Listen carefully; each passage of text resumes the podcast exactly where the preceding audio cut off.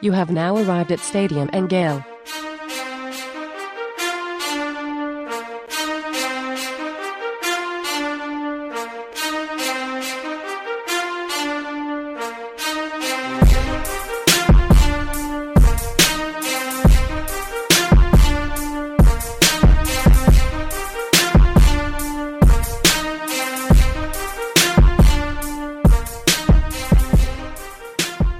Boys and girls, ladies and gents, welcome to another episode of Stadium and Gale. It's Uncle Silk.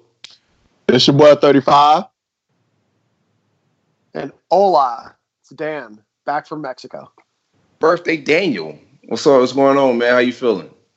A year older? I appreciate it. I am a year older. Had a great birthday. I got to celebrate with some friends. I was down in Cabo for the last 4 days and posted some stuff on Instagram. I had a great time down there, went ATVing, brought my dad down there with me. So the two of us had a great time. It was a big work trip, so got to connect with a bunch of people that I work with. But every year you get to bring a guest, and this year brought my dad along with me. And had a great time, went ATVing, got to enjoy the weather, got to enjoy the sun. Just a really good trip, a great way to celebrate the birthday a couple days later. So, welcome back to the States, man. How's the Pro Bowl? Oh, the Pro Bowl is pretty fun, man. I pulled into town early. I got in town Friday night. So I wanted to, you know what I'm saying, catch the vibes, man. So the city of Orlando was packed Friday night. The streets was packed. It was just a different feel to it. I've never been to, I mean, Pro Bowl is usually in Hawaii. So I think in the city of Orlando, the NFL players, everybody's getting used to this whole Orlando thing, man. But we did the event with Pepsi and the pregame. It was pretty fun. I had a great time. Met Flo Rida and some of his guys. We were supposed to meet some football players, a lot of guys from the league and retired guys. But once that Kobe news hit, man, everybody scattered like roaches. Everybody was making way to I guess, to cope with the news and to see everything unfold, man. So how'd you guys handle that? How'd you get through the Kobe news? I know Ahmad called me a couple times. You're a big Kobe fan. Yeah, man. So, no matter what team you actually rooted for, because I'm actually an Orlando Magic fan, but no matter, what team you rooted for, you always, had love for Kobe, at least our generation did. And, like I was saying before, even though I was born in the late 80s, growing up in, early 90s, and we saw Jordan play a little bit, and we saw Jordan with, with the 2 3-peats. We didn't actually understand basketball at that age, at my age, Right. When I start understanding the game of basketball, we start to see Kobe. So that was our Correct. Technical Jordan, Yeah. Mm-hmm. Watching him in the slam dunk competition and watching him on the Sprite commercials, doing all the things that Kobe used to do. Afro Kobe. You remember Kobe with the Afro? Yeah. You know what I'm saying? So that was our Jordan, and it was just a tragedy to see what happened to him, his family, and the others that was on the helicopter with them, man. The timing of it was all bad as well. He was just tweeting about LeBron and giving praise to LeBron about passing him, in points. And then the next morning, that happened. So it shocked everyone, I didn't know, obviously didn't know him personally, but it kind of affected me a little bit.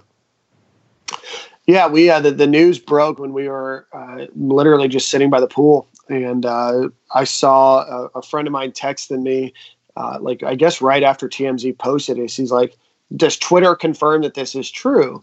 And so I took a look on Twitter, and everybody was posting the same TMZ article, and there was still nothing that came out. It wasn't really until the sheriff's office talked about a helicopter crash, and then Adrian Wojnarowski, he tweeted about it, that it started to be real. And it wasn't, it just feels so unbelievably surreal. And we've seen so many celebrities, pass away, a lot of people dying at young ages, but it just seemed like Kobe Bryant had so much more left to give to us. I read that he had made just as much money in the last 5 years that he did in his entire NBA career. He was deeply invested in business. He was deeply invested in reading. He was deeply invested in the community and trying to help. And, you reading the stories about why he took the helicopter to and from his house to the Staples Center so he could drop his kids off for school,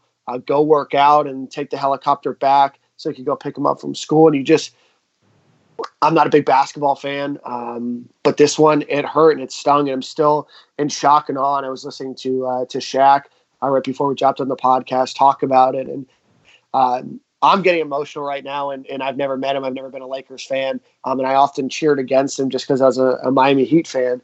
But to know what he was giving back to his community and giving back to the families, and it's just so sad, and especially under the circumstances in which it happened with fog and definitely some misinterpreted, definitely some facts out there that we're still wanting to know, but just a real tragic accident. It shakes me to my core still.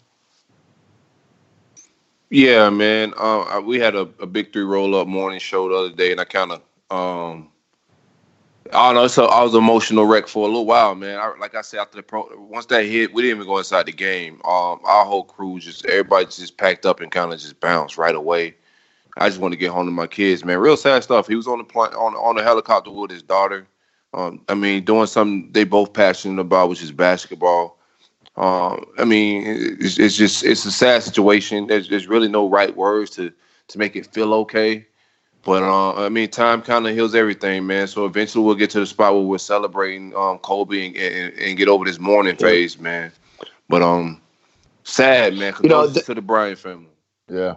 Yeah, there was a tweet that I saw yesterday, and I'm sure he doesn't want me to out his name because he's still hiding behind a moniker. But, he said if you saw Kobe Bryant as a light to society, it's our responsibility to pick up and carry that and not just mourn, his loss, but to celebrate what he was able to do and give back, but also know that that's, on us to continue to carry forward in whatever way you feel like that is and what your calling is. And, life is short, it's tragic, it's beautiful, but it can end quickly, and it can end with little to no notice a lot of times. And so, look at what you liked about Kobe Bryant, whether it was, the business side of things, the way that he, wanted to continue to educate himself or his family or be with his family or whatever it is, or whatever you found in Kobe Bryant that you feel so powerful and you feel so connected to him, because I think so many people feel connected to him so much more than an athlete.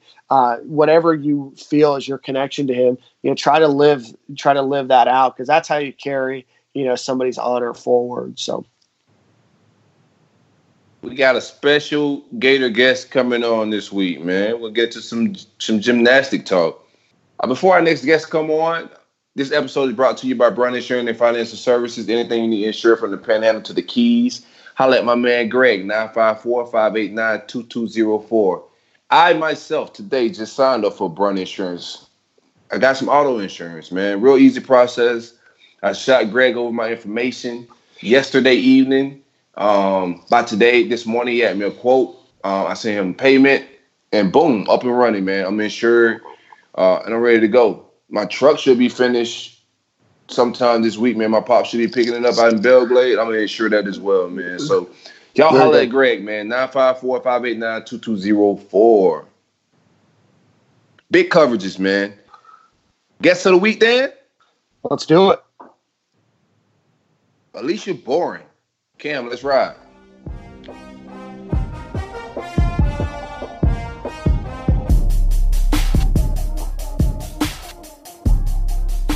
You have now arrived at Stadium and Gale. And joining us for the first time on Stadium and Gale is 2019 NCAA floor exercise champion, 18-time All-American, which is 17 times more than Ahmad, and the 2018 SEC floor exercise champion, and 2016, 2017, and 2018 All-SEC gymnast Alicia Bourne. How are you today? I'm good. How are you? Good. That's exhausting. That's exhausting. So, Alicia, talk to us. Originally from New Jersey, how did you end up in Gainesville and as a Florida Gator? Well, Rhonda Faehn, Adrian Burdett, and Robert, I'm blanking on his last name, sorry. They were all the coaches at the time at University of Florida, part of the gymnastics program.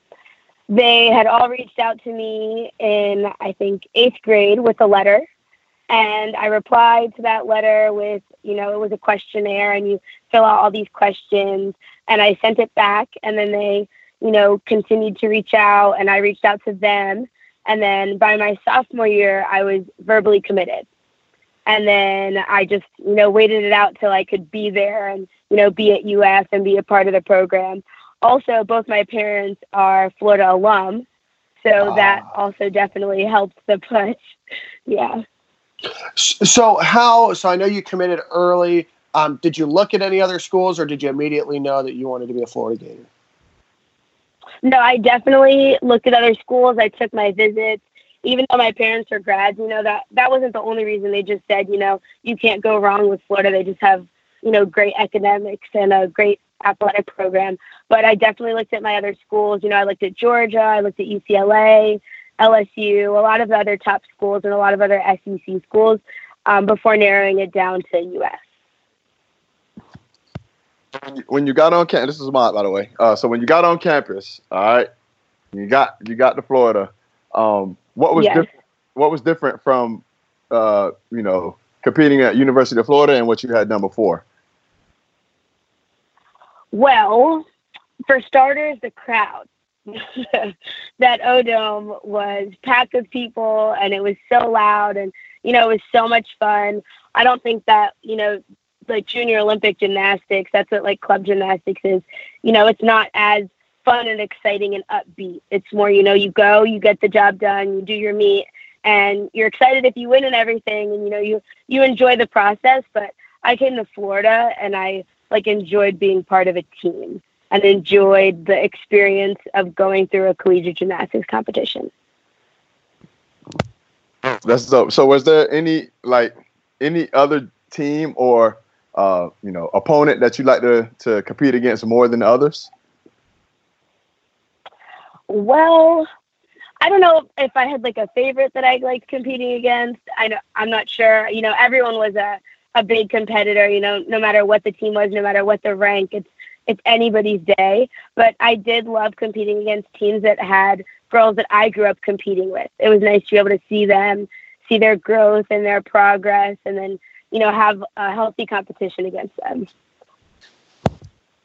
That's dope. So, being at University of Florida, it's a bunch of things and, going on campus. You got football, you got basketball, baseball. What was your favorite sporting event to go to besides your gymnastics meets? Wow. That's hard. I did end up becoming good friends with a lot of other athletes, so it's hard to choose which event I liked the most.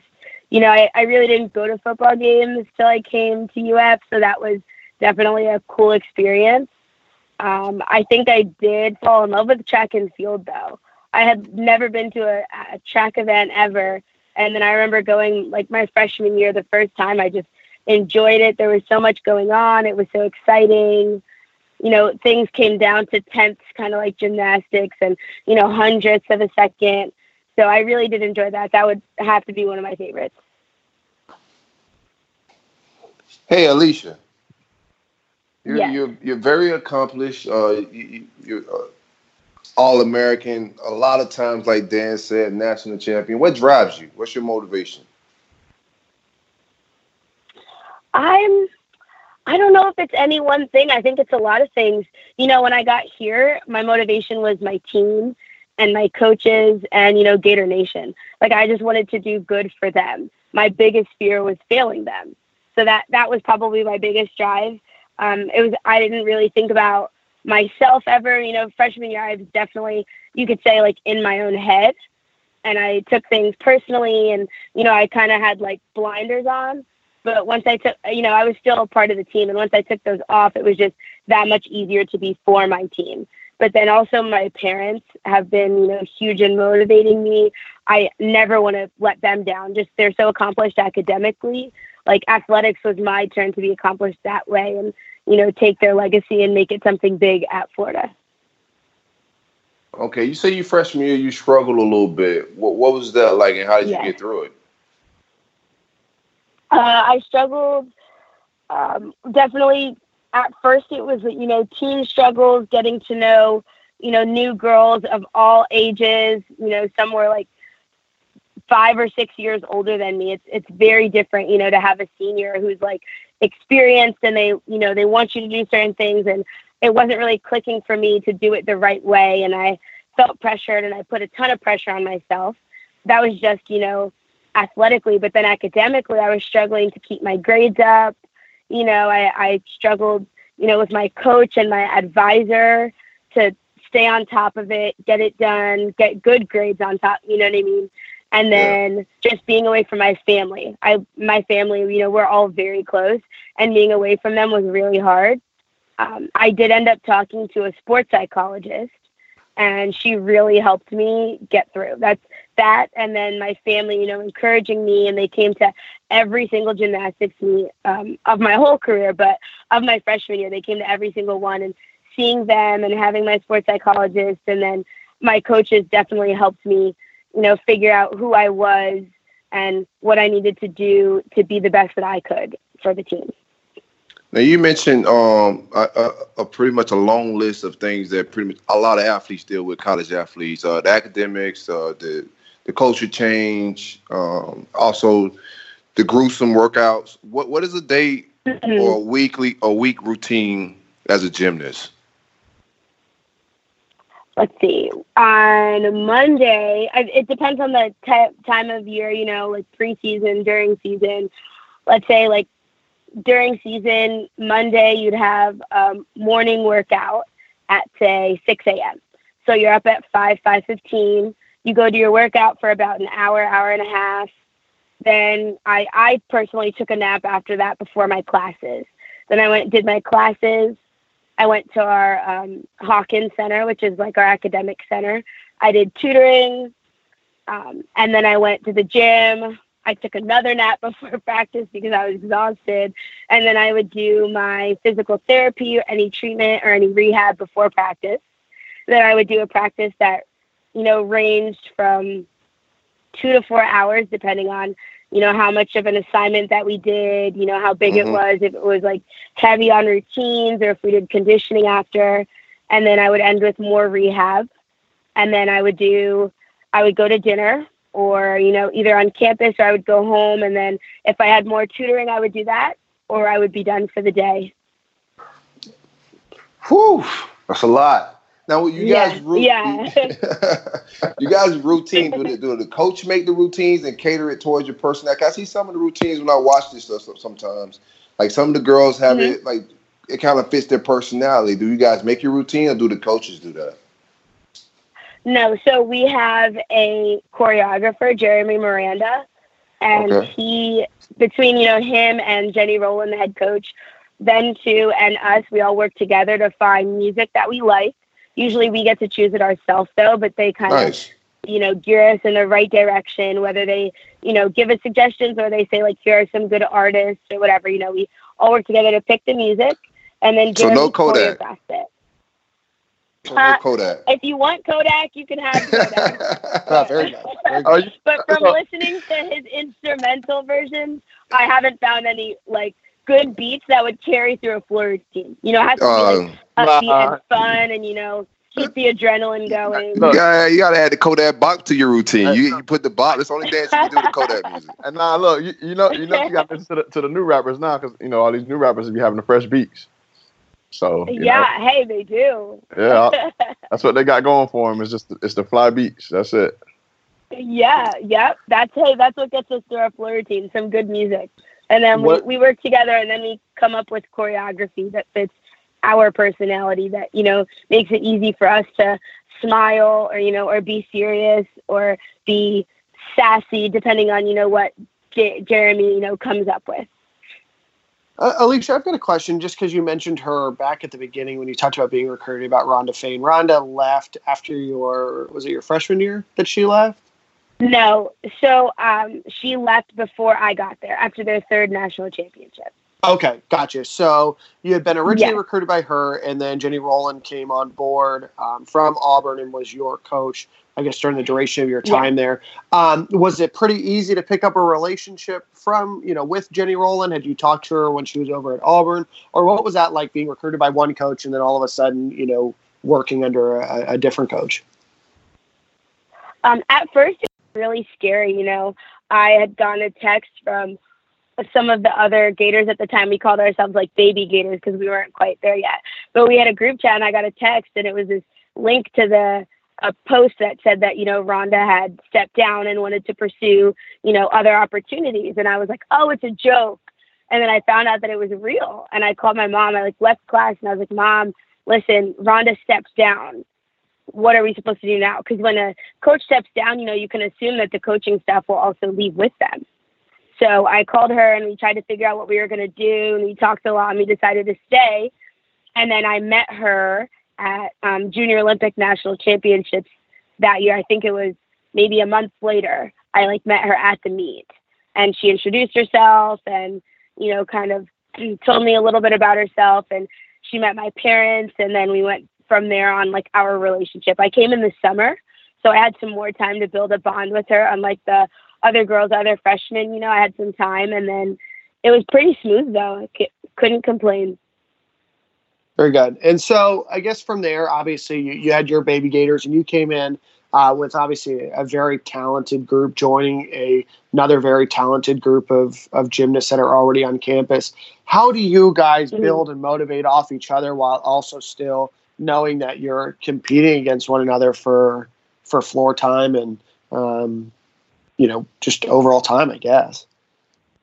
I think it was definitely hard at first to figure out that, you know, in the end it was for the team, because you are in club and usually everybody competes all around. I know some people do it differently, but in my club, like to compete, you competed all four events.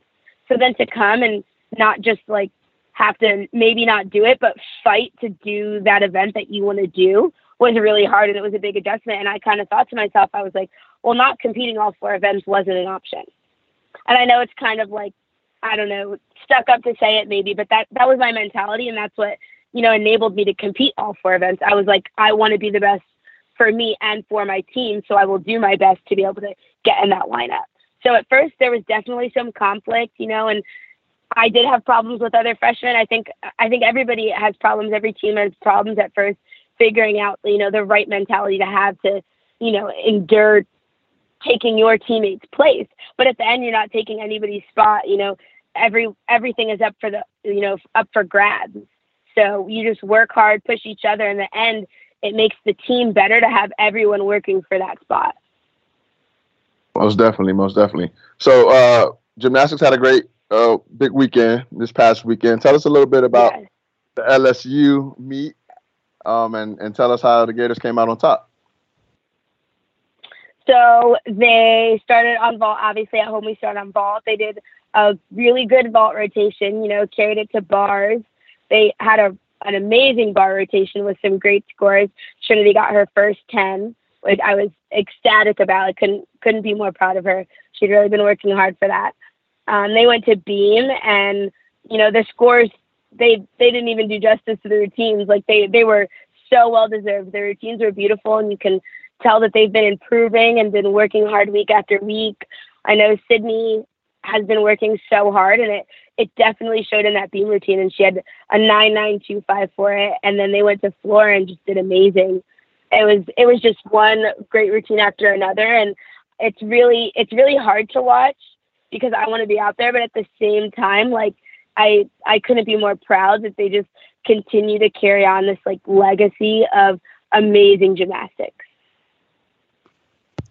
Awesome. That's so awesome. So tell us a little bit more about Alicia. Tell us something that all of the gymnastics fans, the Gator fans, you know, would love to know about you. What do you do in your spare time when you're not, you know, flipping on a mat or whatnot?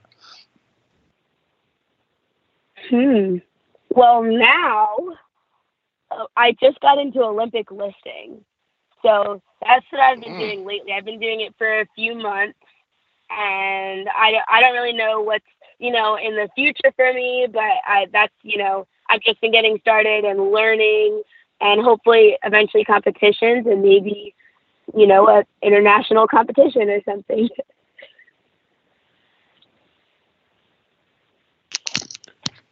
Hey, Alicia. Yes. Let's What's the plans next? What's your dreams with the Olympics? How you think you're going to finish up? What's next? So with gymnastics, when you get to college, usually those are like the last 4 years of your career. And with gymnasts, you usually know that unless you have another plan and you're deciding to go to the Olympics after. Most people make that decision before, and they kind of see that it's coming to an end, because usually you decide before you get to college. You're like, oh, I'm going to go the Olympic route, or I'm going to go the collegiate route. And some people who go to the Olympics come to college after, because they don't go pro. But then if you go to college, it's very hard to go pro after. It's just difficulty in gymnastics. It gets harder every year. And then also our bodies. We've been doing it since, say, 5 years old. You've been pounding. It's really hard to carry it on something like that. So Olympics isn't in my future. There are a lot of things I would love to try. I wanted to get into stunt doubling or Cirque du Soleil. I would love to try those. And then I'm currently coaching now at Sun Country. So also maybe coaching collegiate gymnastics would be, I think it is a huge goal of mine, but it's just figuring out what I can do when, because they all are kind of, I got to be in one spot to do that thing. Absolutely. What is stunt doubles a common career path for gymnasts? I don't know that it's common. I do know five girls. That's dope. Yeah, no. I know five girls that have gone on to do stunt doubling just, for fun. And I think I know one that has currently made a career out of it. The other girls I know that they've done it on, on the side, on, while they're coaching or while they're doing something else. But I think it's really cool. One of them had posted something and I was like, wow, I think that's something that I may want to do, especially, flipping is in my background, or falling, safely is something that I can do and I'm capable of. And it's something I'd like to try while I'm still capable. Yeah, that sounds fun. Getting paid to flip. It sounds like a great job. I'm telling you. Yeah. Well, hey, Alicia, tell us where we can find you at, like social media and stuff. On social media, my Instagram is my first name _ last name. So it's Alicia _ Bourne. And my Facebook is Alicia Bourne. And that's really the only two things I use. That's what's up. We're gonna follow you. If you ever stunt doubling, you make sure you let us know. I want to check out some movies. I'm trying to tell you. I'm going right out there to the movies.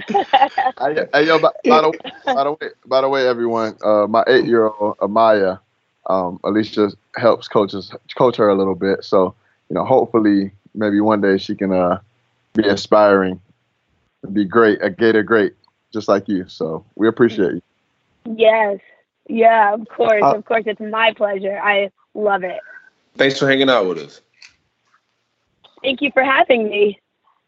Thank you so much. We appreciate it.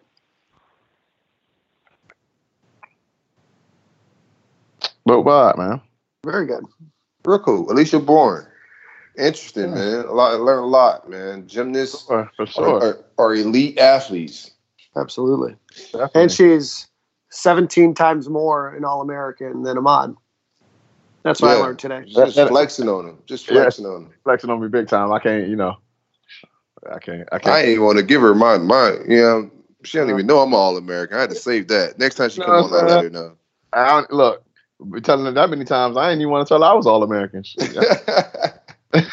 see, I kept my mouth shut. Shit, I ain't want to, No, that's crazy. You learn something new whenever you bring somebody, on the show. And I've watched gymnastics, and I would go to a couple meets when I was, back in Gainesville. But I usually just watch the Olympics, or I watch gymnastics a lot during the Olympics. And I didn't even realize, I guess it makes a lot of sense that, college is kind of their last and final hurrah. I mean, because I'm like 15. But it's crazy to think about. You spent your entire life. And for a lot of people, college is, that opportunity to get to that next professional level.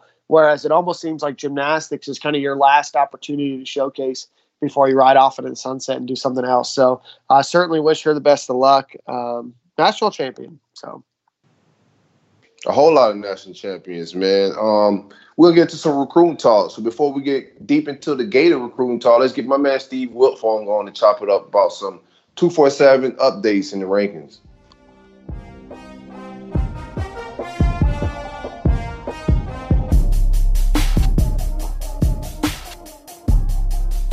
You have now arrived at Stadium and Gale. First time on Stadium and Gale, we got the crystal ball done. Steve Wiltfong himself. Wiltfong, what's going on, man? Gentlemen, doing well. Not doing as well as the Gators, number 8 recruiting class in the country on the 247 Sports Network. We're doing all right for ourselves, man. We got some updates going on. My man Gervon Dexter, a 5-star now. What took so long? Well, he was always in that range, you know. Top 32 is going to be a 5-star on 247 Sports, and he's been in that range for a long time. I understand y'all like seeing that 5th star in there, but we don't like taking that 5th star away. Unfortunately, we did that with one kid this cycle. We don't like doing that, so we took our time, waited through the All-America Bowl and Under Armour game, and Gervon had a terrific senior year and then did his thing at Under Armour, and now you see him as the number 6 player in the country. My man Trevon Johnson, defensive back out of Bartram Trail, had a big jump this entire fall. What do you think we're getting out of him, and why do you think he rose so much? Well, I think with Trevez, you're getting a physical, versatile defensive back that can do a lot of things in the secondary. I think he's one of the more sure things in this class for Florida. A guy that's going to be a very successful player in Gainesville and help keep this defense playing at a high level. And hey, Steve, go ahead, Dan. So, Steve, I've got a question. This is Dan. So I know, and I'm not sure how you guys do it. I think you guys have, I guess, a panel that you got, of you guys that are national recruiting scouts and analysts that will look and evaluate at all the players. And when you sit down at the coffee table to rank 1 through 247 and then beyond, is there any player that you were really high on that's committed to the Gators or that the Gators are involved in that maybe others in your group weren't as high on that you feel that Florida's maybe getting a player that is maybe a little bit underrated right now? Well, I, you know, when you look at Florida's class, there's a lot of guys in here that we like. It's more of a, sometimes it's you know, it's tough to slot these guys, you know, because sometimes you're splitting hairs. You know, with Gervon Dexter, I mean, he's a guy, he's so raw still. I mean, not only is he a dominant football player right now at the line of scrimmage, but he's not even playing with the right technique half the time. You know, wait till he learns how to actually play defensive line with his quickness and the leverage he plays with. I mean, he plays with terrific leverage. Derek Wingo's guy that he was in our 5-star conversation, finished just outside it. But he's a guy that does all the little things in addition to being a terrific pass rush candidate from that second level. Yeah, at the All-America Bowl, he earned a lot of praise for just being able to set the edge and do what his assignment was. So one of the more intriguing guys in this Florida class for me is Mordecai McDaniel out of Washington, D.C., St. John's, who's also going to run track at Florida. He's one of the more physically gifted players in the secondary in this class. He has a huge upside. If you watch Washington, D.C., St. John's, he's their best special teams player. At times, and so he makes an impact in a lot of ways, has a great body type, and I look forward to seeing how he blossoms. But there wasn't any really knockdown, drag-out fights with the Florida recruits in our meetings. I think the guy that maybe had the greatest debate was Xzavier Henderson, because when you look at the top 10 or 11 receivers in this class, you can make a case. If you were arguing for those guys, you could make a good argument that they're 5 stars. Like you could make an argument that Xzavier Henderson's a 5-star, and no one could call you crazy. I mean, you put on his film, and he is a difference maker for Miami Columbus on both sides of the ball. obviously he's a big play guy at receiver. And then on defense, he'll hit you. He'll come down and fill an alley, and he'll also, you know, take the ball away. And so slotting these receivers was one of the toughest assignments this cycle in trying to get them into an order that we believe in. Hey, Steve, Flo was able to get some traction on some five-star kids, whether it's through the portal. It also got Gervon Dexter and some borderline guys like Wingo and Xzavier Henderson. Where do you see them trending going forward with the staff? And Dan Mullen's not known for being an elite recruiter. How do you see these guys trending or getting better? I mean, Dan Mullen is known for being an elite coach, though. And, I mean, it was another 11-win season this year. And they played Georgia tougher this past year than they did the year before, right? Correct. Right. So that's a ball game. If you win that ball game, all of a sudden you're in the SEC title game with a chance to go to the college football playoffs. So the Gators are knocking on the door right now, and they return an experienced quarterback next year. They have a talented quarterback room, bringing back some key pieces on the offensive line, and I think defensively, you know, we'll see if some of these young guys can come in and keep the standard going, because they do lose some key pieces in the front seven. So it'd be interesting to see what a Gervon Dexter or Derek Wingo can give them next year, and then obviously seeing how some of these other young guys develop. And another question I have before I pass back over to Dan, my man Cedric Van Pran made a huge jump on the 247. Rankings. What do you see any potential way he flips from Georgia? Right now, everybody I talk to about Van Pran's recruitment, he seems to be as locked into Georgia as you can be while still taking official visits. You know, I never rule anything out, and obviously he's coming to Gainesville this weekend. But I haven't heard anything yet to make me believe that he's going to flip. Very good. And then Avante Williams. Everything there? We good? Yeah, so obviously my crystal ball right now is with Florida. I'm getting a little bit of conflicted info there, but the intel is still best with the Gators. I do think Miami's made it interesting at the very least, and they're in it, and he has legit interest in the Hurricanes and has a really good relationship with Miami staff. But I think Florida's got a lot going for it in that recruitment as well. And so Florida's my pick right now, but I always reserve the right to change my mind. Classic answer. So Florida's also, and I'm going to mess up his last name, and I hope that you can help me here. So Princely Uman Milan, close enough?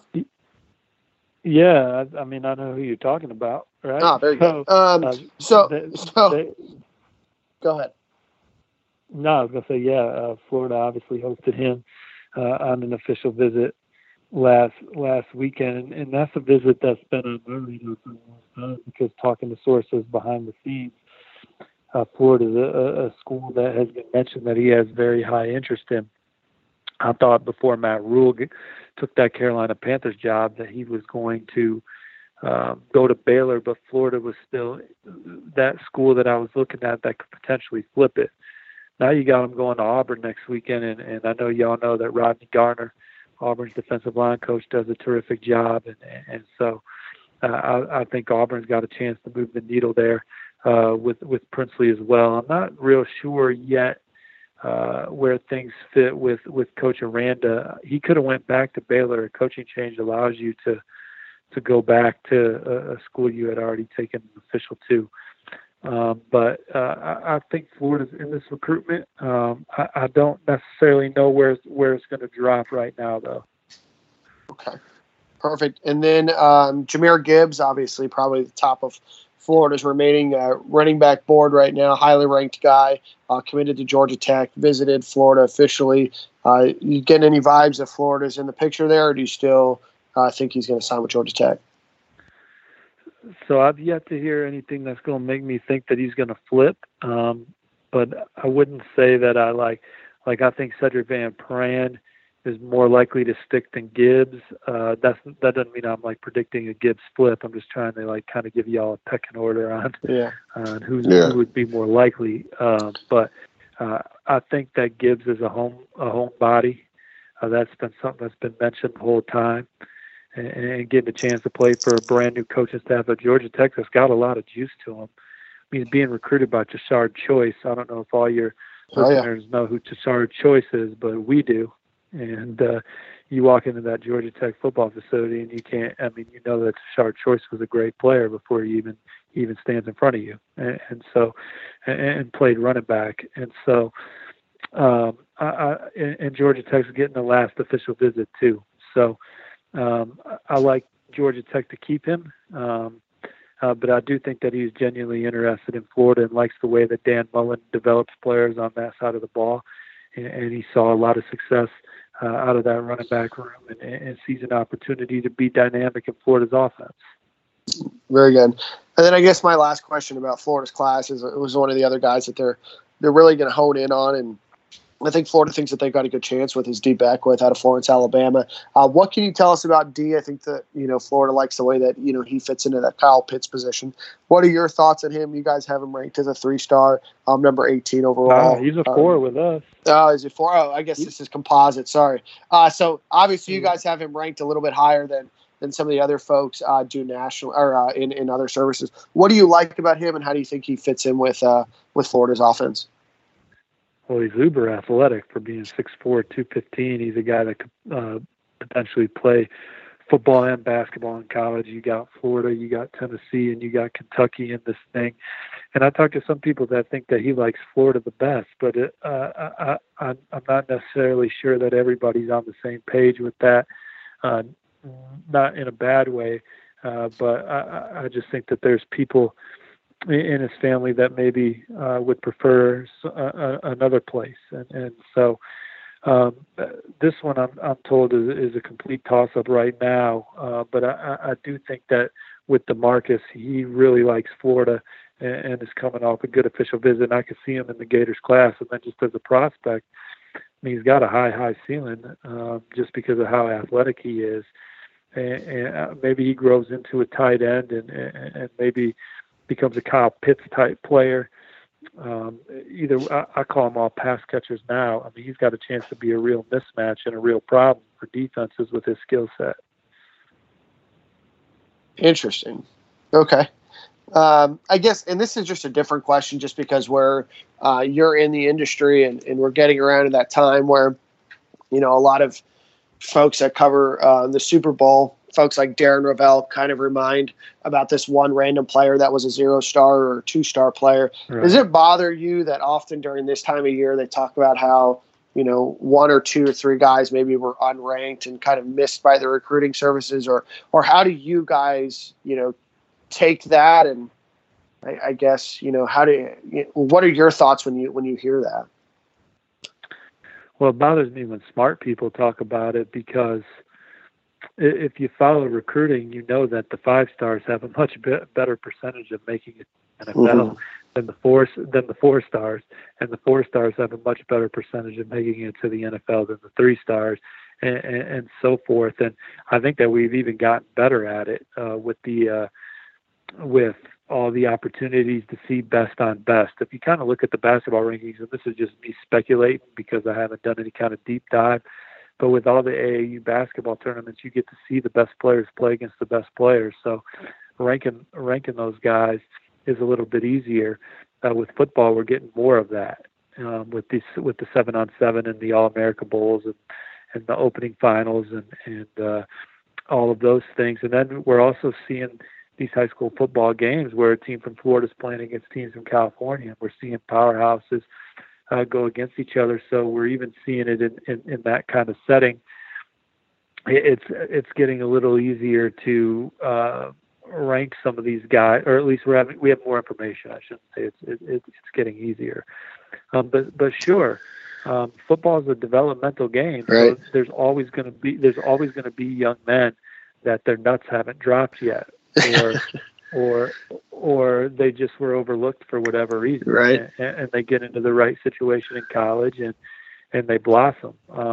you know, I would venture to say that most of those guys that they're being pointed out for being no-star recruits or two-star recruits were probably overlooked by some of the best football coaches in college football as well as the recruiting industry, you know. I mean, that guy's playing in the Super Bowl. He could have played at Alabama, right? I mean, He's playing in the Super Bowl. He could have played it. He could have played for Clemson, I would think. Yeah. You know, and so, I mean, he's in the damn Super Bowl. So I think one of the things that I chuckle at is every once in a while you'll see, well, look at all these players that were ranked ahead of this one player, and they usually pick a very, you know, abstract person, and they're like, wow, this person was ranked as the 26th best quarterback, and look at all these that didn't make the Super Bowl. And it's like, well, when you consider that there is probably no less than 30 or 40,000 high school senior quarterbacks, to be ranked 26th, it's pretty damn close anyway, right? So I think it's funny how you're speaking my language. Yeah. Now you're speaking my language on days like today when we drop our new rankings, and you know, people think that we're being disrespectful to these kids, and we like them, man. I mean, we like a 3-star. Who's the most annoying fan base? I'm staying away from that because I love the passion. I mean, it's dope. No, for real, I'm for real, even I like going to our Florida board and them challenging me, you know, because the readers of 247 Sports, I'll call them the 85ers. They know all 85 dudes on scholarship on their favorite football team. They're invested emotionally. A lot of them invest, you know, buying tickets and the merchandise and travel and the games home and away, and they love their football teams. And I love the passion. Doesn't mean that we're not going to debate about it a little bit, but I certainly say bring it on. And so when you're questioning us on a ranking of a kid, I certainly embrace it and like it and enjoy it. But at the same time, I hope they don't think that we're being disrespectful. We still, you know, a 3-star to us. What is your we see as a Power 5 starter for 2 years? Yeah, that's a good point. What is your your stance or your take behind Leonard Manuel and his ranking? And how you think he ends up? Well, I hope he proves us wrong and you know, goes on to be a guy that blossoms into an NFL draft pick. Right now, we have him ranked as a guy that's got a chance to be an impact player in college as a high 3-star. And Leonard Manuel is a guy that jumped on our radar early. I mean, he. And was a guy that had offers early, and I think a lot of people were projecting him to blossom into, you know, one of the more physically imposing receivers in this class, and his trajectory didn't meet those early expectations. Not that he's a prospect that's not worthy of Power 5 offers, because he is, but you know, when you look at the top receivers in the country, you know, you put on Leonard Manuel's film and you put on Xzavier Henderson's film, there's a difference, you know what I'm saying?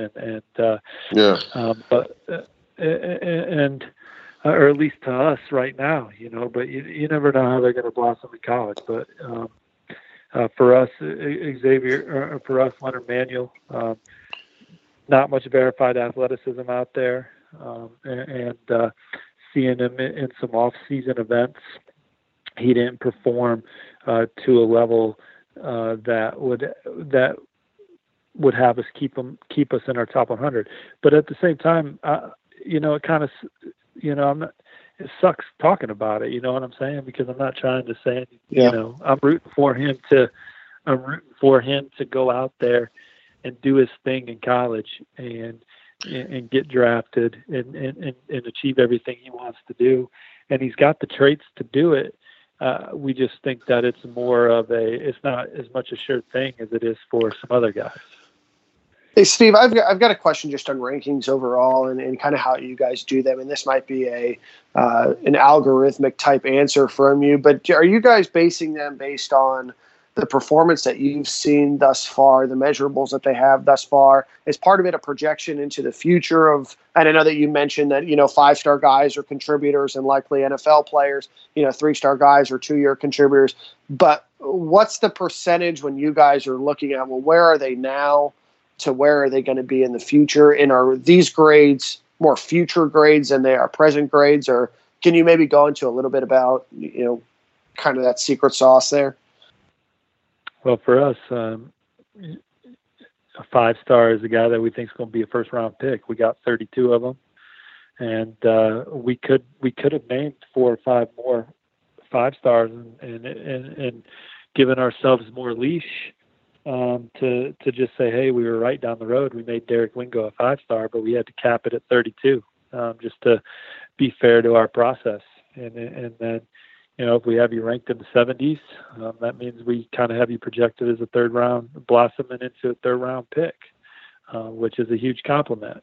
And 4-star is a guy that we feel has got a really good shot to get drafted, and 3-star, and obviously there's in all of these grades, but the higher the 3-star, the more that we expect you to be an all-conference caliber player and have a chance to make an NFL roster as well.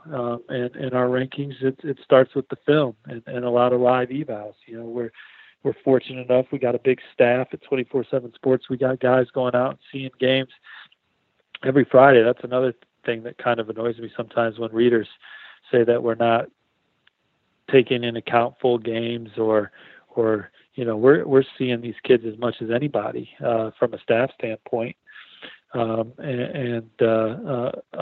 So it starts with that, but then obviously we love multi-sport kids. I mean, if you look at the guys getting drafted, typically if you're playing in the NFL, you roll out of bed and you're good at some other stuff, you know, and in high school, wrestling, track and field, basketball, baseball, you know, we just want to see some alpha personalities and some guys flourish in other sports.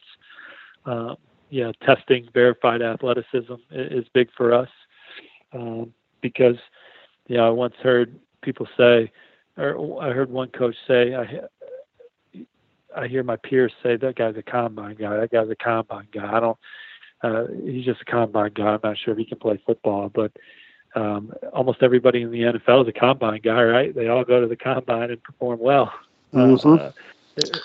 And so that athleticism is big for us too. So, Steve, then I've got a question, and this is a question that we've kind of hotly debated on this show for the last 8 months or so and had a variety of different opinions. And I know that 247 and, you know, your industry rely a lot on being able to go to camps and doing these 7-on-7 tournaments, but sometimes that does conflict with, you know, track season or baseball season or basketball season or some other things that, you know, these folks might be doing. How do you guys take that into consideration? You know, if somebody, you know, I know that you said that you want them to be multi-sport athletes, but sometimes being a multi-sport athlete hinders their ability to get noticed by folks like you. How do you potentially deal with a situation like that? It kind of goes back to what I was saying earlier. If you are a highly ranked high school football prospect that we project has a good chance to play in the NFL, there's a good chance you can roll out of bed and just play on the varsity basketball team. Without having to dedicate as much time to it, or you're one of the top sprinters in the school, or you're one of the best wrestlers, or you're a gifted baseball player. I think I haven't run into, I'm kind of struggling to enunciate this, but I don't feel like if we don't see a kid in the spring, is this what you're asking me? Because he's got a baseball or an AAU basketball game or whatever. We like that. Is that what you're asking me? Yeah, I guess I'm just more, you know, because like there is a got 1,300 yards receiving. If the kid's got 1,300 yards receiving, ran 4.4 at the opening, and long jumps 23 feet. And averages 20 and 10 in basketball, like Julian Fleming. How many times do we got to see him? I've only seen Julian Fleming live twice, but how many times do I got to see him to know that he's special? Absolutely. And I have as much of an opinion on this because I played hockey for 12 years and I didn't play football. But a lot of the debate that we've had, you know, on this show is it better for an athlete, you know, a football player in particular, to continue to work on, you know, obviously you have, you know, your fall season, then you usually have a small AAU, or not AAU, a 7-on-7 season, then you have your spring season, and then you kind of have your camp in more 7-on-7 season, or do we want, you know, our players to then be, and I'm guessing what your answer is, you know, to be more involved in basketball or baseball or track or some other sport, you know, whereas maybe they're not getting as much football time, they are getting more well-rounded in other sports or building, you know, different skill sets. And I was just curious how, you know, an industry that does rely a lot on trying to be able to see as many kids as often as you can, and I've been to a lot of camps that you guys are at, you know, trying to be able to get that one guy that one time, or, you know, try to see him as many times as you can, that if they're not there as often, where that might affect the way that they either get ranked or the, you know, the way that you guys are able to evaluate them. So it's just a, you know, obviously a debate that, you know, probably doesn't have a right answer or wrong answer as much as it is just, you know, do what's best for you. The debate's mostly for the skilled players, right? Because the hog mollies, you know, they ain't out there playing 7-on-7. So most skilled players, the multi-sport that typically goes hand in hand for them is track. And right. Track allows, you know, track doesn't typically get in the way of 7-on-7. And so a young man can win the state championship in the 100-meter dash, flourish for his 7-on-7 program. And so we can see a young man like that a ton. It's the kids that are really good baseball players that it's sometimes a struggle to, like, know if he's the 5th best receiver, 12th best receiver in the country. But we know he's really good. You know what I'm saying? So it's, yeah, we wish we could see him more, but at the same time, man, you're only in high school one time. You want to play baseball and you're really good at it, go do it, you know? We'll get an opportunity to see you at some point to compare and contrast, if that makes sense.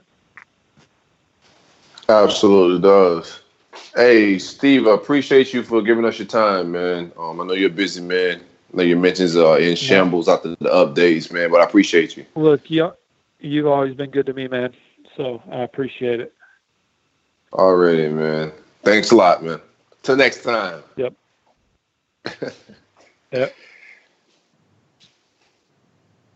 Steve Wiltfong, the Crystal Ball done, man. That's my dude. Shout out to Steve Wiltfong. Hey, Dan tried to apply some pressure to my dog a little bit there. I see what you did there, Dan. He handled himself well, though. That man stood in the paint with Dan. Yeah, he was ready for Dan shenanigans. He heard about Dan in these streets. I could tell. He was prepared. No, I didn't mean to as much apply pressure as it is. I mean, it's obviously, you know, a huge logistics issue. If you have X number of employees that are going out to watch, you know, a certain number of 7-on-7 camps and a certain number of, you know, tournaments and everything else, there's only a certain number of eyeballs that you can have on a guy. So, you know, we can encourage a guy to go play basketball, baseball, track, you know, do whatever. But, you know, at the end of the day, if they don't get eyeballs on him, it's going to be tough to evaluate. So, I mean, that's my question. And, you know, how can you accurately rate somebody, but also at the same time encourage them to do all of these other sports? Yeah, they use the schools and the recruiters as well. They see who offer who and say, oh, we should start watching this guy. Like Trevez Johnson was a guy they hadn't put their eyes on, like you said. They had no idea what his ability was. He had a ranking, but he wasn't like ranked correctly until they got their eyes on him and seen a lot of them because a school like University of Florida has offered him. That's why you got to kind of chill until... You know, when teams first offer somebody, you got to see if they're beating these vows. Check to see if they've been to camps. So maybe they haven't just had any eyes on them yet, man. But they got Trevez Johnson's ranking correct. There's nobody really I'm mad about this cycle. I think Derek Wingo should have been a consensus 5-star. I agree. He's that good. But there's nobody that I'm terribly mad at. They got Gervon right. That was egregious. I don't know what they was waiting on this entire cycle. A blind man knows that by handshake that kid's a 5-star.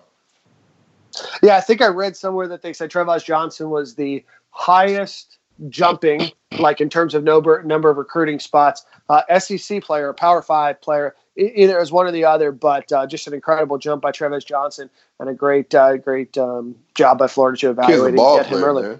Kid's good. The kid is good, but it was always good to get on with Steve Wiltfong, and we appreciate him coming on the show. Looking forward to having him back on in the future. But this segment, my favorite time of the week, is Dandy Facts. And Dandy Facts this week is sponsored by our friends over at South Georgia Pecan Company. Give them a call, 800-732-2646. It's Valentine's Day in like 2 weeks, a little bit more than 2 weeks. Looking for a unique present, looking for some different ideas, some pecans for your significant others, almonds, the granola, the cashews, the nuts and nut campaign that we started last week. Whatever you guys want, give them a call, 800-732-2646, and you can visit them at georgiapecan.com. So Dandy Factor this week, it's going to lead into a little bit of a different discussion as well, is the XFL rosters got finalized. The XFL is going to start a week after the Super Bowl on February 8th. But the Gators have the second most players on an XFL roster. So not sure if that's great. It's not bad. It's great. Hey, man, people got jobs. Yeah, people got jobs. Pay the bills. Yeah, absolutely. Five of them ended up here in Tampa. So, like I said, the rosters got finalized. Looking forward to seeing how this works out. Hopefully it has a better success than the XFL did the first time, and certainly the AAF did. But Antonio Callaway was kind of a late add to the roster. Over there at Tampa, he's going to make the final roster. I know he's using this as an opportunity to get to the next level, back to the next level. Mack Brown, a guy who played 5 years in the NFL, running back, guy that I actually saw commit. Got to report. That was that first piece of breaking news ever on Twitter was when Mack Brown committed to the Gators. But good luck to him. I had just left the recruiting staff. We were at Friday Night Lights. Urban snuck me on the field, and I was just hanging there, and Mack Brown says, "I'm ready." And Urban said, "You ready to do this?" He's like, "Yep." And he gave him about the biggest hug you can ever imagine. That's when Ronald Powell showed up too. So, Martez Ivy, a guy that, had a kind of an up and down, time over at UF, is going to look for an opportunity to get an NFL tryout. DeAndre Goolsby, tight end, bounced around a couple different teams in the NFL, Jaguars, Lions, few others. I know that he got injured as well. And then CeCe Jefferson, a guy, who's also looking for that opportunity. Will Hill, blast from the past, is going to be with the St. Louis Battlehawks, along with Matt Jones. I know Will Hill's been out of the NFL for a few years now, so he's going to be looking for, potentially an opportunity. It looks like he was last in the NFL in 2015. So, it's 5 years ago. He's been chilling? Yeah, I don't know. To keep yourself in that kind of physical shape, I don't know what he's been doing, but the 5 years to get back. Here's another name, guy that really started off his NFL career strong and unfortunately faded away a little bit, is Matt Jones, who got released in 2017. He's also joined that St. Louis Battlehawks team. The DC Defenders is Stadium and Gale alum Matt Elam. So Matt Elam, drafted in 2013. From the crib. Was in the NFL for a few years. Got brought around back to Gainesville, a few years ago. Did a pro day tryout type deal there. He's gonna work, and hopefully this could be a next opportunity for him. But like you guys said, the opportunity for these guys to get a paycheck and play the sport that they love, and in a well-funded league, certainly root for all of them. So. Tampa Bay Vipers, St. Louis Battlehawks, and D.C. Defenders are your teams with Florida Gators on them if you're looking for a team to root for. Yeah, I'm not really looking for a team to root for. I don't want to get comfortable. I don't know if these people are going to be around long. These leagues, you start liking them and they're gone. No, just tell me this one thing, Dan. Yeah, are they doing a 40-yard dash to see who get ball first? So. No, I think they're trying to make it a little bit more sophisticated now, which I think is absurd. Let's try to be a little bit different. Let's do that 40-yard dash. Let's get goofy. A little bit of the WWE.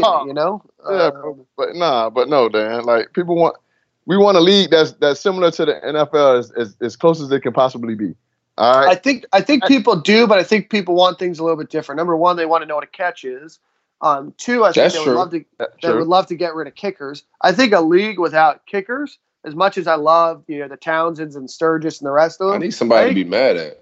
I think a league without kickers is pretty sweet. Because, team miss a last-minute field goal to make one. If the foot never hits the ball, you really can't call it football.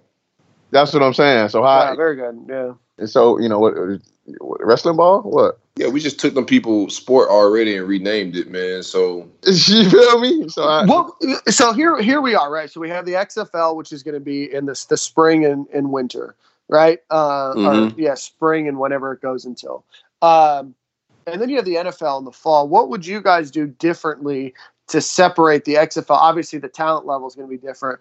What would you do if you were going to create a league to compete with the NFL to try to, attract viewers? Because I feel like a lot of people are a little. I don't want to say they're over football, but I think that they've, certainly gotten their fair share for the previous 5 months. What are you guys going to do, or what would you guys do to attract eyeballs to your sport? Well, I'll definitely, do what the XFL is doing. They're getting somewhat household names to get in there, to give people another opportunity to see these guys go out and perform and, play the game that they love. I mean, some people. People get burnt out with football, but then some people will not, So, just like, again, giving these kids another opportunity to put food on their tables and be able to provide for their families. In the meantime, do something they like to do. So, I don't know too much, I would do that as far as changing rules and whatnot, but, I do anything to wear uniforms to, all kind of different tactics just to try to get people there. But, as far as changing the rules and whatnot, I still kind of want to keep it similar because now you change the rules of the game that kids grew up their whole lives playing. You know what I'm saying? Yeah, I think you gotta go somewhat like you gotta change a few of the rules. I would think, in my opinion, just to something you gotta find something people don't like about the NFL and kind of exert that into your league. I would try to cut down on the viewing times, the penalties. Make it more physical than the NFL. I mean, it's probably dangerous, but you got to do something to stand out. But, I mean, that's the only thing that's going to really, make you stand out from the NFL at this point. That the league is really not that physical because of health reasons and money reasons. But I think that's the only way you can really, keep up with the NFL. Ahmad, and I know that we've talked a little bit about this on the show, and you were kind of ready to take that next step in your life after your years with the Bucks. Would you have ever considered playing in a league like the XFL if it was around right around the time that you retired? Not really, bro. By the time I was done, I mean, I kind of wanted to get back in, for a little while. Just ultimately, I love the game of football, but I just felt like I gave it enough, so. Me personally, I probably wouldn't have tried to go on and play in another league or anything like that. Just for the simple fact that I think what I accomplished, I'm satisfied with. Yeah, very good.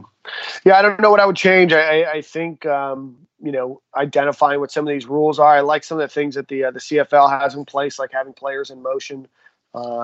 Some of the eligible receiver, rules I think can get to be a little shoddy and, sometimes, slow the pace down. But I wish the XFL luck. I know they're trying to do it a little bit more NFL-like, and I think that that's going to be maybe a potential part of their fall. I think trying to duplicate something that has been around for so long and does so well is it's one thing.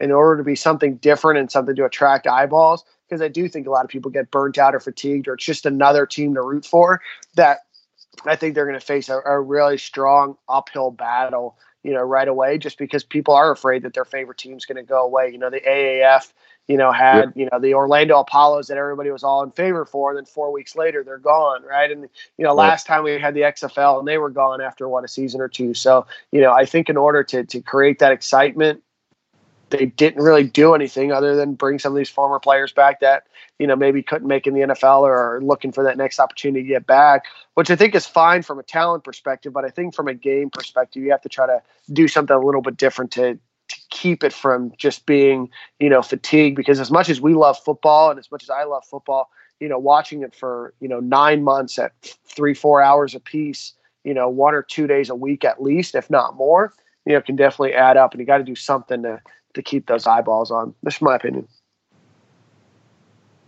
Yeah, I mean, they probably could spice up the halftime performances and stuff like that. I'd do something wild, like throw a concert every halftime or something crazy, you know what I'm saying?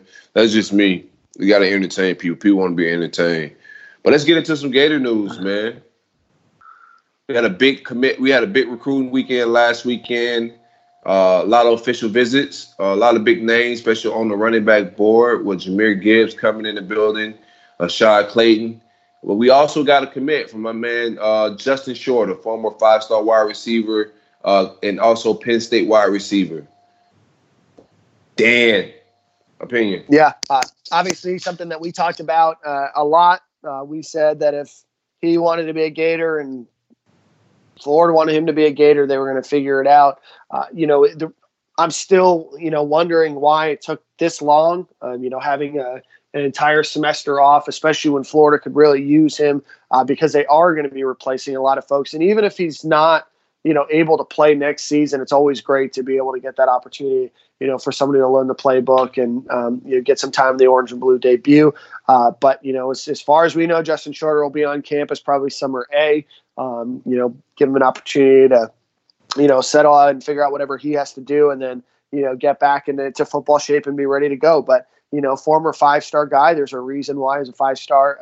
Florida really liked him back, when Jim McElwain was here. And, he's an outstanding player. The biggest thing for him is just keeping his head on straight. And, he's got great speed. He's got, what we've seen out of him is that he has all of the tools to be successful. Now it's just a matter of putting it together on the football field. Absolutely. Props to Coach Dan Mullen. Props to Billy Gonzalez and his staff for is an immediate need or for recognizing the need at the wide receiver position. And once again, finding somebody through the transfer portal that's highly ranked and highly skilled. They did the same thing with Trayvon Grimes, Jonathan Grenard, and many others that they're doing their thing in the transfer portal. The wide receiver room is solidified. We'll see what happens with Leonard Manuel. He's flirting around with Ole Miss. He just came off an Ole Miss visit and pretty much announced the top two, which he'll decide between us and Ole Miss. I don't even have a feel for it. If I had to make a decision and just say where I think he'd go today, I'd say Ole Miss. Just seems like a Lane Kiffin flip. But I think even if he flips, I would love to have Leonard Manuel in his class. But he's a little iffy academic-wise. So if he don't make it in, our wide receiver room is still solidified with Justin Shorter and especially Xzavier Henderson and Jaquavion Frazier. I ain't going to lie either. No disrespect. If you up here choosing out of us and Ole Miss, man, going up, man. Absolutely, yeah. You tripping, man? You tripping, boy. If you got to even think about that, no disrespect, take your ass to Ole Miss. I'm sorry, whoever hear this and don't like it, because where I'm from, that ain't no competition. So if you get you listen to this and you get upset at what I just said, you ain't no real Gator, because you know how. So, but I've seen these flips before. Lane Kiffin, these are his type of gets. He did the same thing with Nukeech Richardson, who was head to the University of Florida. He flipped them last minute for Tennessee. It just felt like a no disrespect. What happened to Nukeech when he went over there? He got spanked by the Gators. So I'm just telling you, there you go. Yeah, that's at least Nukeech. Nukeech got a lot of problems. A lot of. But this guy's got some other things on his plate. Got some other stuff on his plate. I was gonna say, I don't think, and I'm not sure the whole Leonard Manuel thing is, totally on his decision. It's my understanding that he's gonna announce on Wednesday, so the day that you get this podcast, whether he's gonna visit Florida this weekend. If he doesn't. I don't imagine him in Gainesville. If he does, I would imagine that means Florida's, probably got a pretty good shot to keep him. I think after last year's debacle with, getting some players committed and, ultimately signing that weren't able to qualify, I don't think that Dan Mullen's ready to run that risk, especially with, a couple guys on the board. You're either in, you're out. Florida added Justin Shorter. They also added Jordan Pouncey, the other wide receiver from Texas, whose brother also committed. So, Florida added two wide receivers this class, as well as, the couple that they got in the signing class. So I think that, this is ultimately a Florida decision. If they think he can qualify, I think he ends up at Florida. If they don't think he can qualify, then I think that they just let him go to Ole Miss and, let them pound their chest until we play him next season. I don't think anybody's going to pound their chest at that then. I mean, I'm sure Ole Miss will. Yeah, if they want to, I guess. Yeah. I mean, they're looking for anything, right? I mean, battling for fifth place in the SEC West. So he's a good player. Don't get me wrong. I still think that he's got some work to do in the classroom, and certainly wish him the best whatever he decides to do. And shout out to the play cousin, Avante Williams, 4-star safety out of DeLand, Florida. He was on campus this past weekend. While on campus, yep, a lot of 247 crystal balls start rolling in, and also he canceled his Georgia visit this weekend coming. What say you, Daniel? Big news. I mean, Florida, is the odds-on favorite to get in. Lorenzo Lingard, again, play cousin, real cousin, a cousin. We don't know. We got to talk to the sources. Yeah, we'll find out. That's right. Yeah. We'll report back next week. But unbelievable player. I think would be ranked one of the top, five gets in terms of just overall, star average and everything else under Dan Mullen's tutelage or under Dan Mullen's leadership here at Florida. Really a dynamic player, and you'd have to give a shout out to Ron English for really flipping that room talent wise. I mean, he would really join a really strong class of players, added in this class at the safety position. You add in him with a Rashard Torrence. Who's a guy that we talked about a couple weeks ago that is considered pretty underrated by a lot of the folks that are that follow recruiting probably a little bit closer than I do.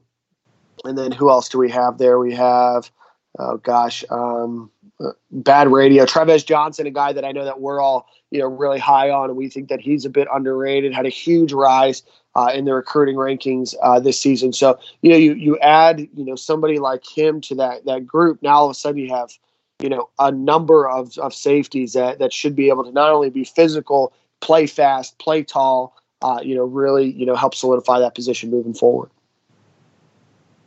Absolutely. A real good get. Larry English has did a heck of a job recruiting this cycle.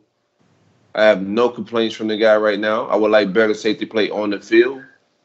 Right. But recruiting, he's on his thing.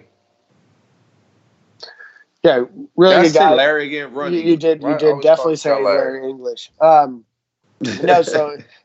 he would be an outstanding player. Would add to Florida's history at DBU and safety positions. So super talented guy, number 2 overall safety in the country from DeLand, a place that the Gators should recruit well, to be able to get a guy like him who, people had kind of written off, going to Oregon or going somewhere else, to land him to help solidify the class would be great. Absolutely. How many spots we have left? How do you think we finish up there? Who do you think we finish with? I'm not as bullish as some people. I think we end up with Avante Williams. I really do think we end up with him. And then I think we end up with D. Beckwith, the guy from who I like a lot, from Alabama, who I think plays the position that you want him to play. At that tight end, wide receiver. Just a good rangy guy. And then I think that Florida is going to end up with Princely Uman Milan, whose name I hope to learn if he does commit to the Gators. He visited this past weekend, and I think that he had a really good visit. I know Florida went in home with him either yesterday or today. It's my understanding that meeting went really well. That Florida's gotten a sign-off from his mom that the distance would be okay. Texas has come in late. He is from Texas, so whenever a Texas native gets recruited by Texas, with Baylor probably out of the picture now, you always just have to be a little weary. But he's a really solid player who's a a good 4-star, top 10 defensive end in the country right now. But he's definitely one of those players that I can see really, really growing into his body a bit more and getting his form down and truly being, maybe a future, first couple round draft pick if he really, works at it. Yeah, I'm excited about the possible club. And this class is pretty much set. Everything else going forward is pretty much just going to be the finishing touches of it. Obviously, we need a running back. As of right now, Shad Clayton is not a take. Jahmyr Gibbs, in my opinion, man, I would rather be Gibbs or Buzz. If we're not gonna get Jahmyr Gibbs, Zachary Evans is out of the picture. I would rather just not take it back. I will bet on Lingard getting the waiver and then taking two backs next cycle. Yeah. But the thing about that, like people were saying, like there's no, the way we're recruiting backs right now, there's no guarantee that we're gonna get one next cycle either way, man. So a lot of people want Clayton, man. I'm just not that high on him, and I'm not a big fan of filling a room with subpar. Like you're too far down on the board. Like we had a board. I think we were too far down on the running back board just to take a guy. And they canceled Jalen White's official visit for this weekend as well. I don't. What do you think? I don't think Gibbs. I don't think it ultimately is going to work out for Florida. I think that he likes the idea of playing at Florida. I think he likes what Florida's offered. But I think, you know, for him, it's being able to play close to home. And, you know, Georgia Tech was either his first offer or one of his first offers. And I know that's been really important to him. So I think he's going to stick with Georgia Tech. But do you have a different read on that for Gibbs, or is that where you're leaning as well? They feel some people are optimistic about Gibbs. I think they gave him something to think about. But if I'm a betting man, I bet on Gibbs signing with Georgia Tech. I don't have enough smoke right now not to change my mind. I hope I'm wrong. I'm not making any declarations like, oh, yeah, we definitely missed. I mean, it's recruiting. We got a whole nother week to go before signing day. It's going to be a lot of smoke and mirrors. This is how all this works, man. But if I had to make a decision today, I think he signs with Georgia Tech. But I hope we find a way to win that battle before signing day. That's a huge need. With him, Levante Williams closing this class out, I mean, getting Van Prey would just be a blessing at that point. You know what I'm saying? Like, that's cherry on the top. But those two guys are solidified two needs, man. If we can get Avante and Jahmyr Gibbs. And D. Beckwith is also a need as well, because I think Kyle Pitts got one more year and he's out of here. Yep. So we need that big physical wide receiver, flex tight end type position filled. And I think he could come in and fill that role. Is there anybody else that you feel like, you know, Florida's in the mix for that might pop for the Gators, or, you know, is somebody that we should be on the lookout for to potentially visit this weekend, or, you know, you're pretty signed off on probably those three guys that we just talked about? Yeah, probably just those guys. I mean, we got Junior Day coming up, and some of those guys may pop. But right now, I think those are our main guys. I like that Prince kid. I think he's a guy that we could potentially get as well. Like you said, it's Texas in the picture, but David Turner's had got a hot hand right now, man. So I like where we at in his recruitment, but I don't have any. We just got limited spots left. I think we narrowed this down to this is how it's supposed to end.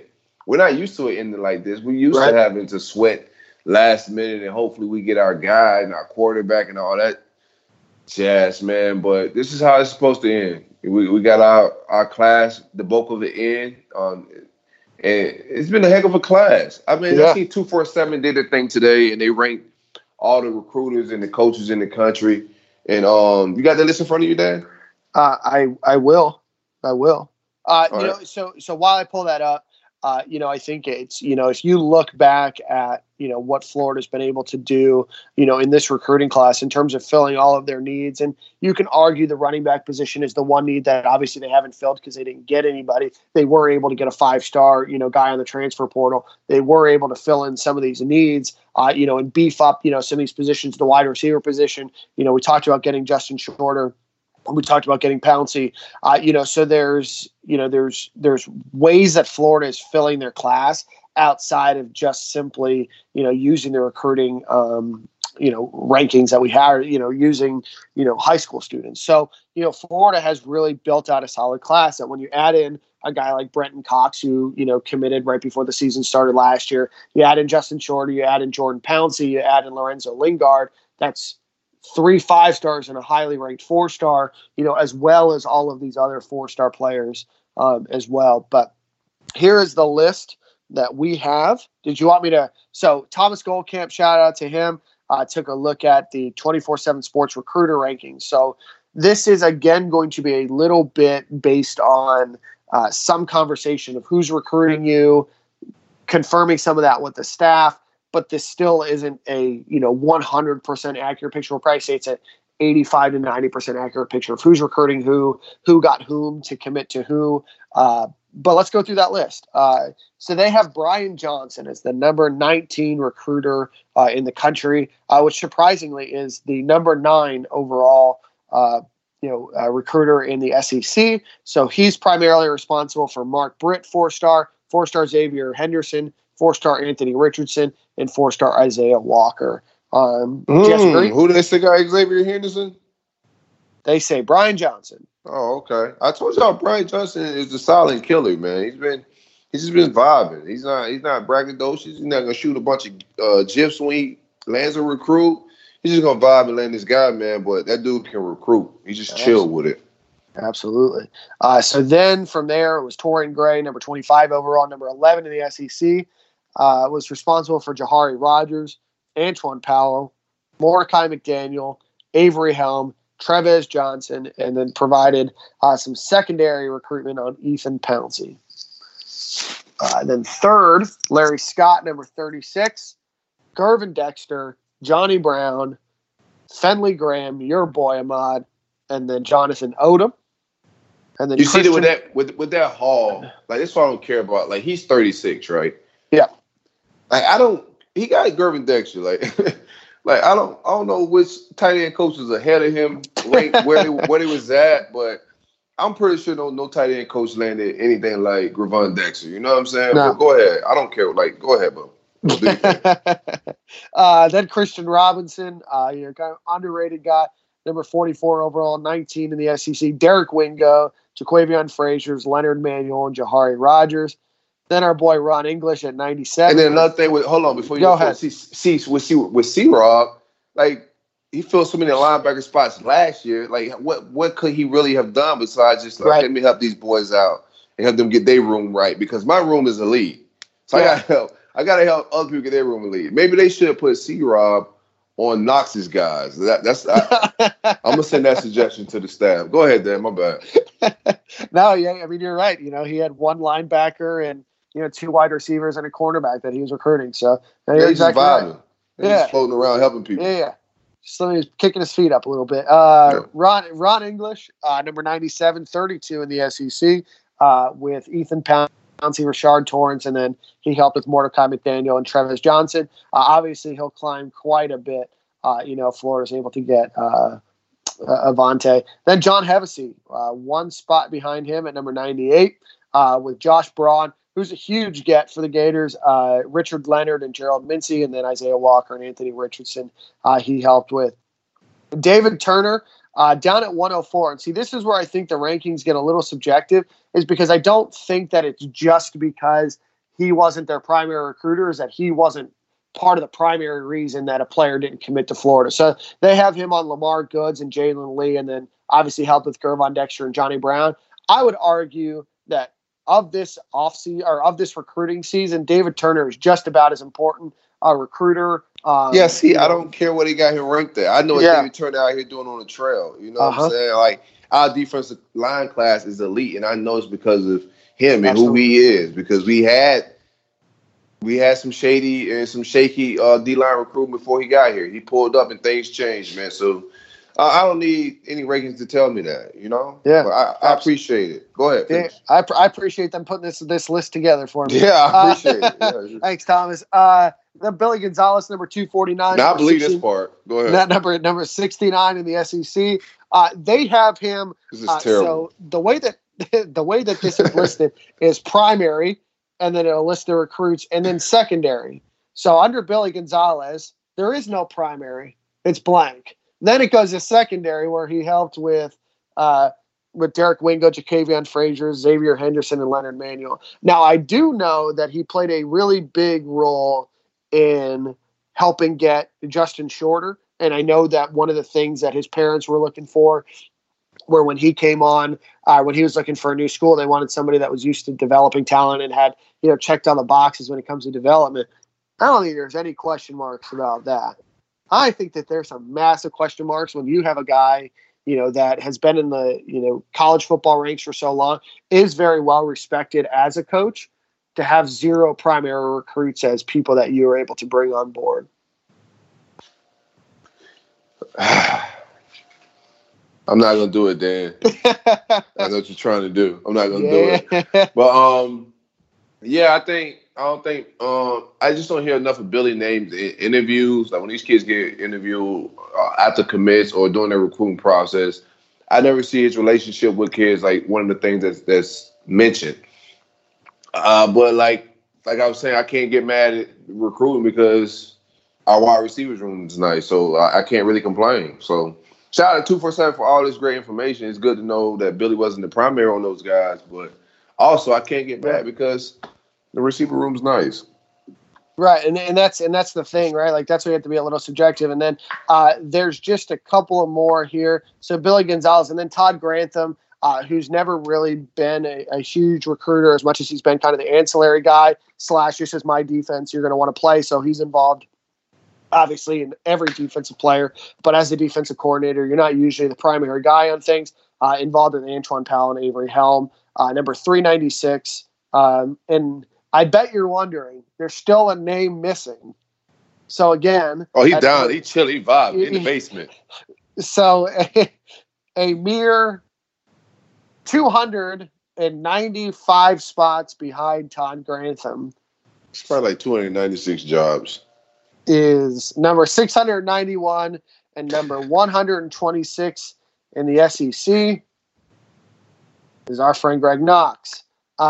Obviously involved in bringing Lorenzo Lingard on board, but was not involved in the primary recruitment of any player that's committed or signed. And then he was only involved as a secondary recruiter on three-star offensive guard Richie Leonard. So here we are. Yeah, obviously we missed a lot at running back. Yeah. Yeah, he took a lot of paid time off this cycle. But we gotta figure out the running back recruiting real fast. I can't find a good enough excuse for us to miss on running backs like this. You know what I'm saying? But we'll get it figured out. Yeah, it's not just a one-time thing either. So no. You know, that's why Dan Mullen gets paid many more millions of dollars than I do to try to figure it out. But but that's where they're at right now. So I can't be mad right now. I can't be mad this offseason. Nope. But the running back recruiting was a letdown. Again, Lorenzo Lingard, especially if he gets a waiver. It gets you to get out of jail free card, but I think we got to make some type of changes at the running back recruiting. But that's on Dan. I don't expect a change, but I think a change needs to happen. We'll let it all play out. Hey, Mod, it's your time to get tapped back in. Yo, who was your? So talk to us. I'm curious to know when you were being recruited about primary recruiters, secondary recruiters. Obviously, how involved Charlie Strong was in your recruitment. Talk to us a little bit about, you know, kind of what that looks like from a being recruited perspective. All right. Yeah, Strong controlled our region and whatnot at the recruiting trail. Not to toot our own horn or anything, but our practices used to look like blindside practices. We had so many, people that can possibly go D1 on our team. But Charlie was the one that always came to represent the University of Florida, and I just remember, times after games on Friday nights, we couldn't wait to pick up the phone and call Coach Strong and tell him what we did in the game. You know what I'm saying? So we was very, very tight with Coach Strong. I know that the Pouncey twins were tight with Hevesy and Adazio. But me personally, I was here for Coach Strong. I talked with Urban a little bit here and there. But mostly, Strong had a control over what we did as far as recruiting for the University of Florida. Who's the secondary? Just Lil Urban, Lil Dazio, Lil Hevesy. It was Strong. Did they announce themselves as first and secondary? I mean, communicated with Coach Strong, bro. Coach Strong. Yeah. Here and there, Urban, not really until I got really in school, but man, Coach Strong was our point of contact. You know what I'm saying? So you gotta understand too. Florida wasn't really on me that early. It was a bunch of other schools that was. You know what I'm saying? So when they wanted the Pouncey twins and whatnot, and Randy had already committed. I felt like they felt the best way to kind of get them was to get at me. So. All right. Damn, this is word of the week. Damn, funk, Dan. That's that funk. Funk. F-O-U-N-K. Funk. So I know funk is like a smell, right? Yeah, that's definitely a smell. Yeah. Definitely a smell. Yeah. That funk. Smell like outside. We're like, damn, who playing that? That's that funk. Oh, that's a, some good. That's a jam. That's that good. That's that good. There you go. There you go. Yeah. There you go. You on top of slap? You know? Yeah, that's that slap. Shit. Yeah. Speaking of slapping, wait till you hear the song that end with the week. Mm. Is there any country Kobe songs out there? No. No country Kobe songs. Although I am flying up to Nashville, Tennessee next week to go see my boy Tyler Childers at the Ryman, so I'll send you guys some videos. I know that Silk, you're a big Tyler Childers fan, so I'll send. Oh, you some hell videos. Yeah! Tag me in all the IG videos. I can't wait till I watch it. Yes, sir. You better not send us no damn wildebeest pictures or whatever you sent us, or the buffaloes or whatever. The bison. Yeah. That's still one of my favorite things ever. I don't remember what we were talking about, but all of a sudden that was like random as hell. We were gonna talk about nothing, Dan. That's why we were literally talking about nothing, and you said that. Bro. Okay. You guys are on the mind. I texted when you guys are in Cabo. I was like, in Cabo, boys. Thought I was gonna text you all weekend, and didn't pick my phone up. So I thought you were gonna at least text me a tall Mexican or something, bro. You ain't even text me nothing. Just a pool. You go from a bison to a pool. Like, how type of shit is that? And you had on some little short swim trunks, man. I did, yes, sir. Very good. Appreciate you for liking my picture, Ahmad. Now you gotta use funk in the sentence before you put the song out. So yeah, man. Well, Dan, are you about to play that funk? I sure am. Sure am. So we're gonna end the show this week. Obviously, we started with a bit of a somber note about Kobe Bryant, but as you guys know, growing up, I was a huge Lil Wayne fan. From the time that he was in the Hot Boys to him doing his own thing. But Lil Wayne had a song called Kobe Bryant come out, I don't know, probably 10 years ago on one of his mixtapes. That's still to this day I still listen to. So let's take us out with Lil Wayne, Kobe Bryant, May the Black Mamba rest in peace. Rest in peace, Black Mamba, the Bean. Shout out to the Bean. 24. Hey, same corner next week, fellas. Stadium and Gale. Yeah.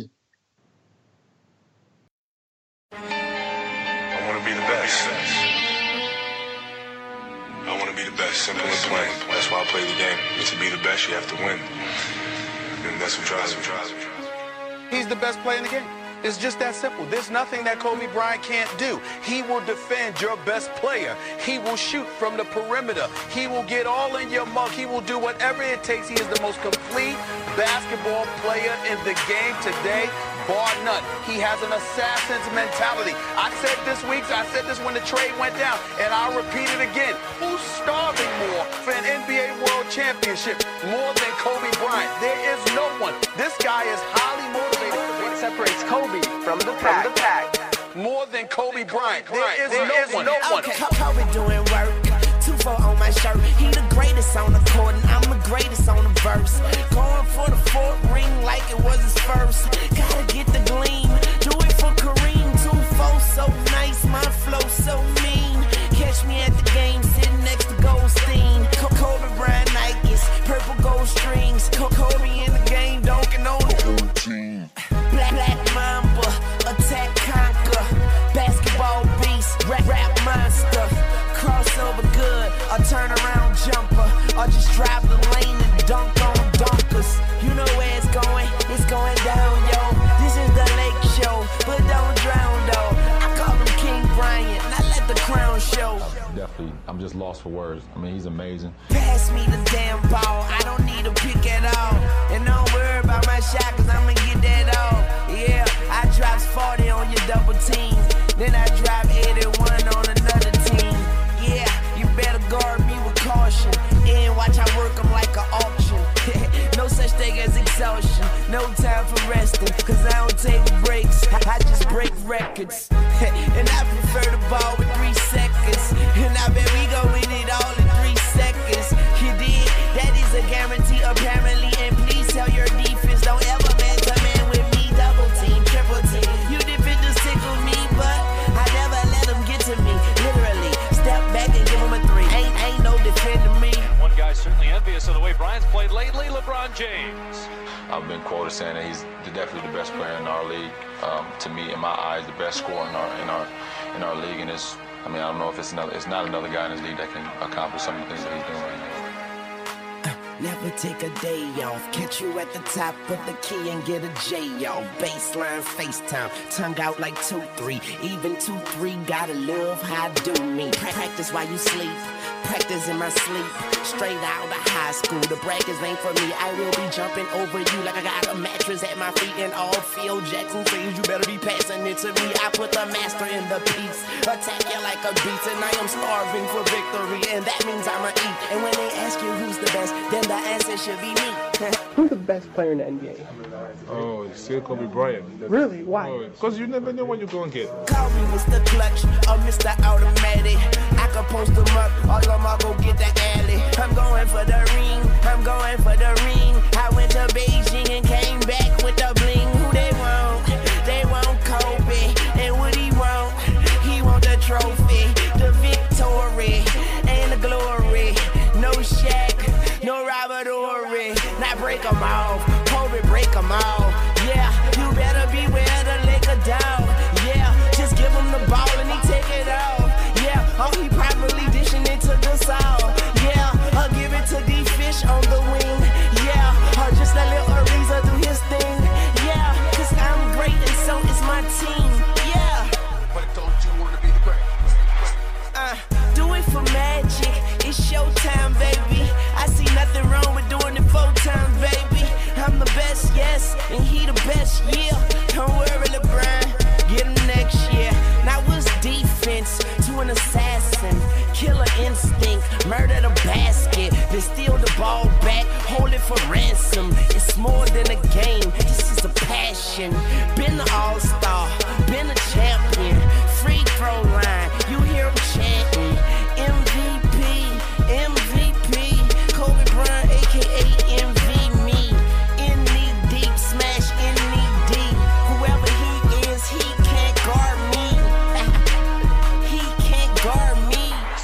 There you have it. The overwhelming answer was Kobe Bryant.